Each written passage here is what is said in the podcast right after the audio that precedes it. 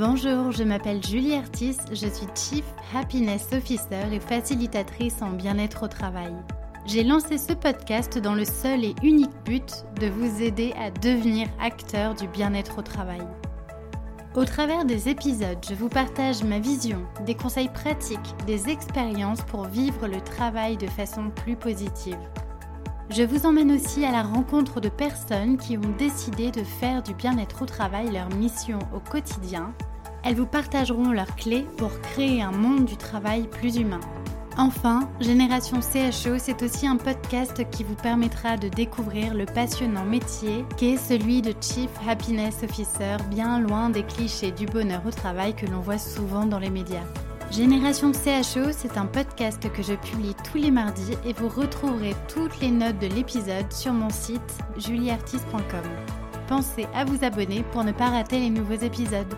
Et si vous venez juste de me rejoindre, alors bienvenue Je vous invite à écouter l'épisode 0 où je me présente un peu plus en détail. Dans ce podcast, mon but est vraiment de vous donner de l'énergie et vous inspirer à passer à l'action. Alors, prêt à faire partie de la génération de ceux qui choisissent le bonheur au travail?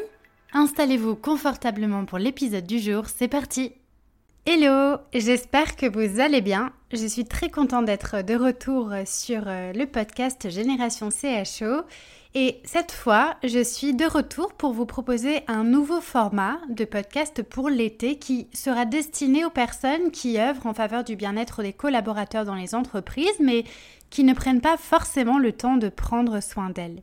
J'ai en effet pu constater tout au long de ces derniers mois que les personnes qui ont à cœur d'apporter du soutien aux autres, et donc parmi lesquelles les Chief Happiness Officers, eh bien, ces personnes concentrent toutes leurs énergies à être à l'écoute de l'autre et souvent en s'oubliant soi-même. Pourtant, vous le savez, je le répète quand même assez souvent, mais il est essentiel de pouvoir prendre soin de soi avant de prendre soin des autres. Et pour s'en rappeler, souvenez-vous que, par exemple, lorsqu'on prend l'avion, les premières instructions de sécurité qui nous sont données par les hôtesses, c'est que, en cas d'incident en vol, il faut d'abord mettre son masque à oxygène avant de s'occuper des passagers d'à côté. Parce que forcément, si vous vous évanouissez, vous ne servirez pas à grand chose. Ça tombe sous le sens, mais dans la vie c'est pareil.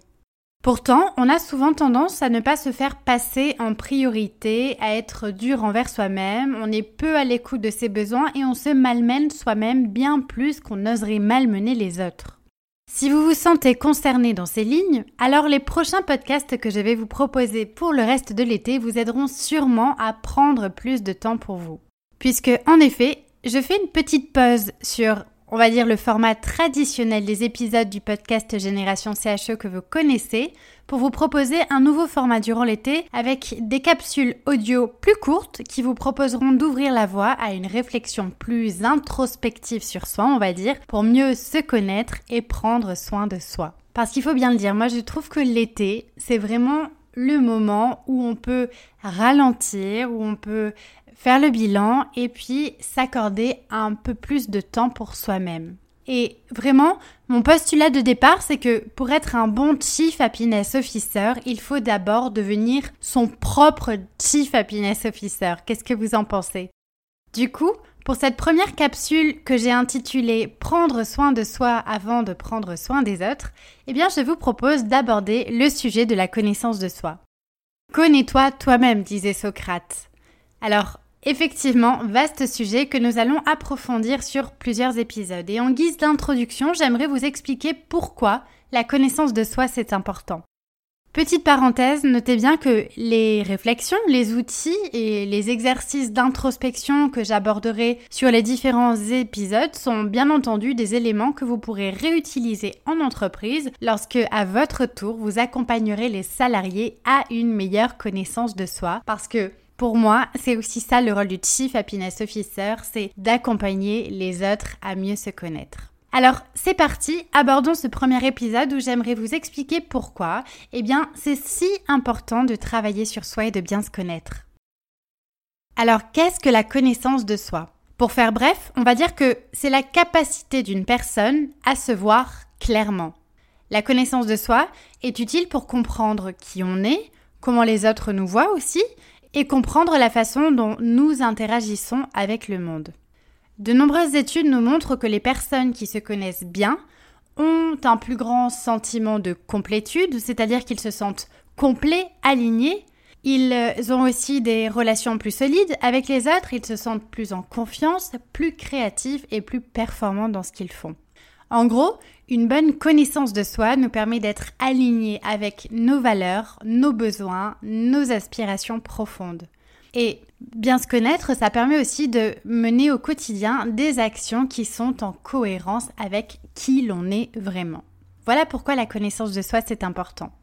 Et d'ailleurs, notez bien que lorsqu'on ressent du mal-être, qu'on se sent vide, qu'on se sent pas forcément en phase avec ce qu'on vit, avec ce qu'on fait, euh, les fois aussi où on a une baisse de morale, qu'on ressent des contrariétés, eh bien, c'est souvent parce qu'il y a un manque de cohérence, une dissonance entre nos actions et ce que l'on est intrinsèquement, ce que l'on est à l'intérieur de nous. Et c'est justement en observant ces moments de down, de dissonance, qu'on peut savoir véritablement ce qui est juste pour nous de vivre ou de ne pas vivre, d'accepter ou de ne pas accepter. Notez sur un journal ce qui vous rend heureux ou malheureux est d'ailleurs un très bon exercice pour vous aider à définir ce que vous aimez ou non, et donc à mieux vous connaître, à comprendre vos mécanismes intérieurs ou encore les croyances qui vous limitent, ou mettre un mot sur le sens de vos émotions. Alors oui, le sujet du développement personnel est un vaste sujet. Et il y a énormément de choses à dire sur, euh, sur ça. Alors personnellement, moi j'ai commencé à m'y intéresser il y a, on va dire, un peu plus de 10 ans. Et d'ailleurs, je me souviens à l'époque, c'est en lisant mon premier bouquin de dev perso que j'avais eu un vrai déclic. Le livre s'appelait Opération Bonheur de Gretchen Rubin. Je pense qu'il est toujours euh, disponible, euh, voilà, si vous voulez le lire. Et je l'avais trouvé hyper intéressant parce qu'il proposait un programme d'un an pour changer de vie et être plus heureux. Parce que, voilà, je dois bien l'avouer, euh, à l'époque où j'avais commencé à, me questionner sur tout ce sujet de la connaissance de soi, du bonheur, du développement personnel, euh, je vivais euh, des moments personnels un peu compliqués euh, et donc c'est comme ça que j'en étais venue à m'intéresser à ce sujet passionnant qu'est le bonheur. Et euh, ça m'a tellement passionnée à vrai dire que suite à ça, suite à la lecture justement de ce livre dont je vous parle, Opération Bonheur de Gretchen Rubin, eh bien suite à ça, j'avais créé un blog qui s'appelle Happy Culturez-vous sur lequel je partageais régulièrement mes lectures, mes réflexions, mes actions aussi sur le chemin du bonheur.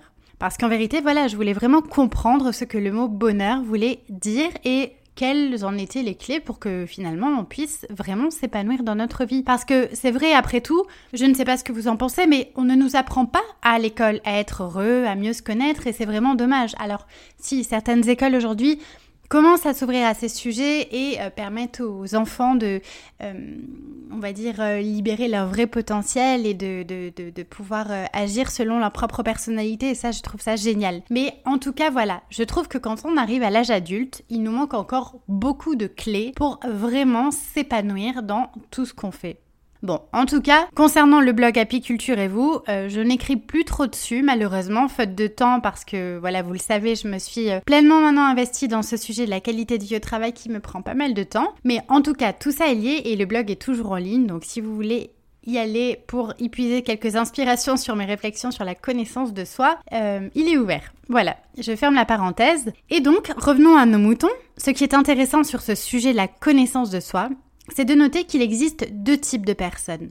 Celles qui pensent se connaître et celles qui se connaissent réellement. Ça, c'est le résultat d'une étude qui a été faite par Tasha Eurik, qui est psychologue des organisations. Et dans cette étude, l'équipe de Tasha Eurik a démontré que 95% des gens disaient se connaître, alors que 10 à 15% des gens se connaissaient réellement. Et donc en fait, la psychologue Tasha Eurik en a conclu que 95% des gens qui disent se connaître, eh bien la plupart d'entre nous, on se ment à nous-mêmes. On a l'impression de se connaître, mais on ne se connaît pas vraiment. Et quand on prend conscience de ça, eh bien moi je trouve que ça fait réfléchir. Alors, ma question pour vous qui m'écoutez aujourd'hui, c'est quel masque portez-vous? Quel rôle jouez-vous aujourd'hui qui n'est pas vraiment vous? Et Demandez-vous aussi pourquoi vous cachez-vous derrière ce masque? Qui êtes-vous vraiment? Dans toute votre authenticité. Qu'est-ce qui est le plus important pour vous d'être, de faire et d'avoir? Qu'est-ce qui est le plus important pour vous de vivre? Je pose ces questions-là, à vous de laisser cheminer la réponse. La connaissance de soi est, je trouve, une chance de vraiment trouver le bonheur, de se sentir complet, aligné, de donner un vrai sens à sa vie. Ça permet aussi de prendre des décisions plus facilement parce que on sait vraiment ce que l'on veut pour soi. Et puis, bien se connaître, ça permet évidemment d'être plus épanoui dans son travail, ça permet de mieux communiquer et collaborer avec les autres, et puis de prendre du plaisir à ce qu'on fait.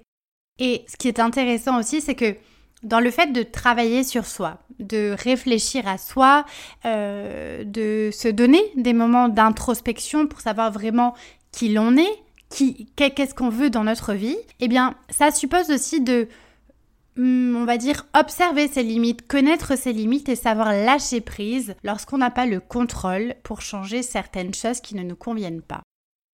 J'aime beaucoup cette citation de Gandhi qui dit Le plus grand voyageur n'est pas celui qui a fait dix fois le tour du monde, mais celui qui a fait une seule fois le tour de lui-même. Je pense que tout est dit. Bref, vous l'avez compris, la connaissance de soi est notre croisade personnelle pour s'épanouir au pro comme au perso. Et là, vous allez me dire, ok Julie, euh, c'est bien joli tout ça, c'est bien joli tout ce que tu nous racontes, mais concrètement, comment on fait pour mieux se connaître? Eh bien justement, ce sera le sujet du prochain épisode. En attendant, je vous laisse méditer sur tout ça, je vous laisse réfléchir aux questions que je vous ai posées juste avant, et puis euh, on se retrouve pour un prochain épisode. En tout cas, mille merci de m'avoir écouté jusque-là, et juste avant qu'on se quitte, euh, voilà, si le podcast vous plaît, que vous aimez ce nouveau format pour l'été, n'hésitez pas à me faire part de vos commentaires ou à me mettre 5 étoiles sur iTunes. Ou aussi, si vous voulez, le partager à vos réseaux, à aux personnes à qui vous pensez que ça peut parler. Ça m'aidera toujours à faire connaître le podcast. En tout cas, merci encore pour votre écoute. N'hésitez pas à me contacter, à me poser vos questions, à me donner vos feedbacks. Je serai ravie de vous lire et de vous répondre. Je vous dis à très vite pour un nouvel épisode et puis d'ici là, n'oubliez pas, il est temps de prendre soin de vous. Salut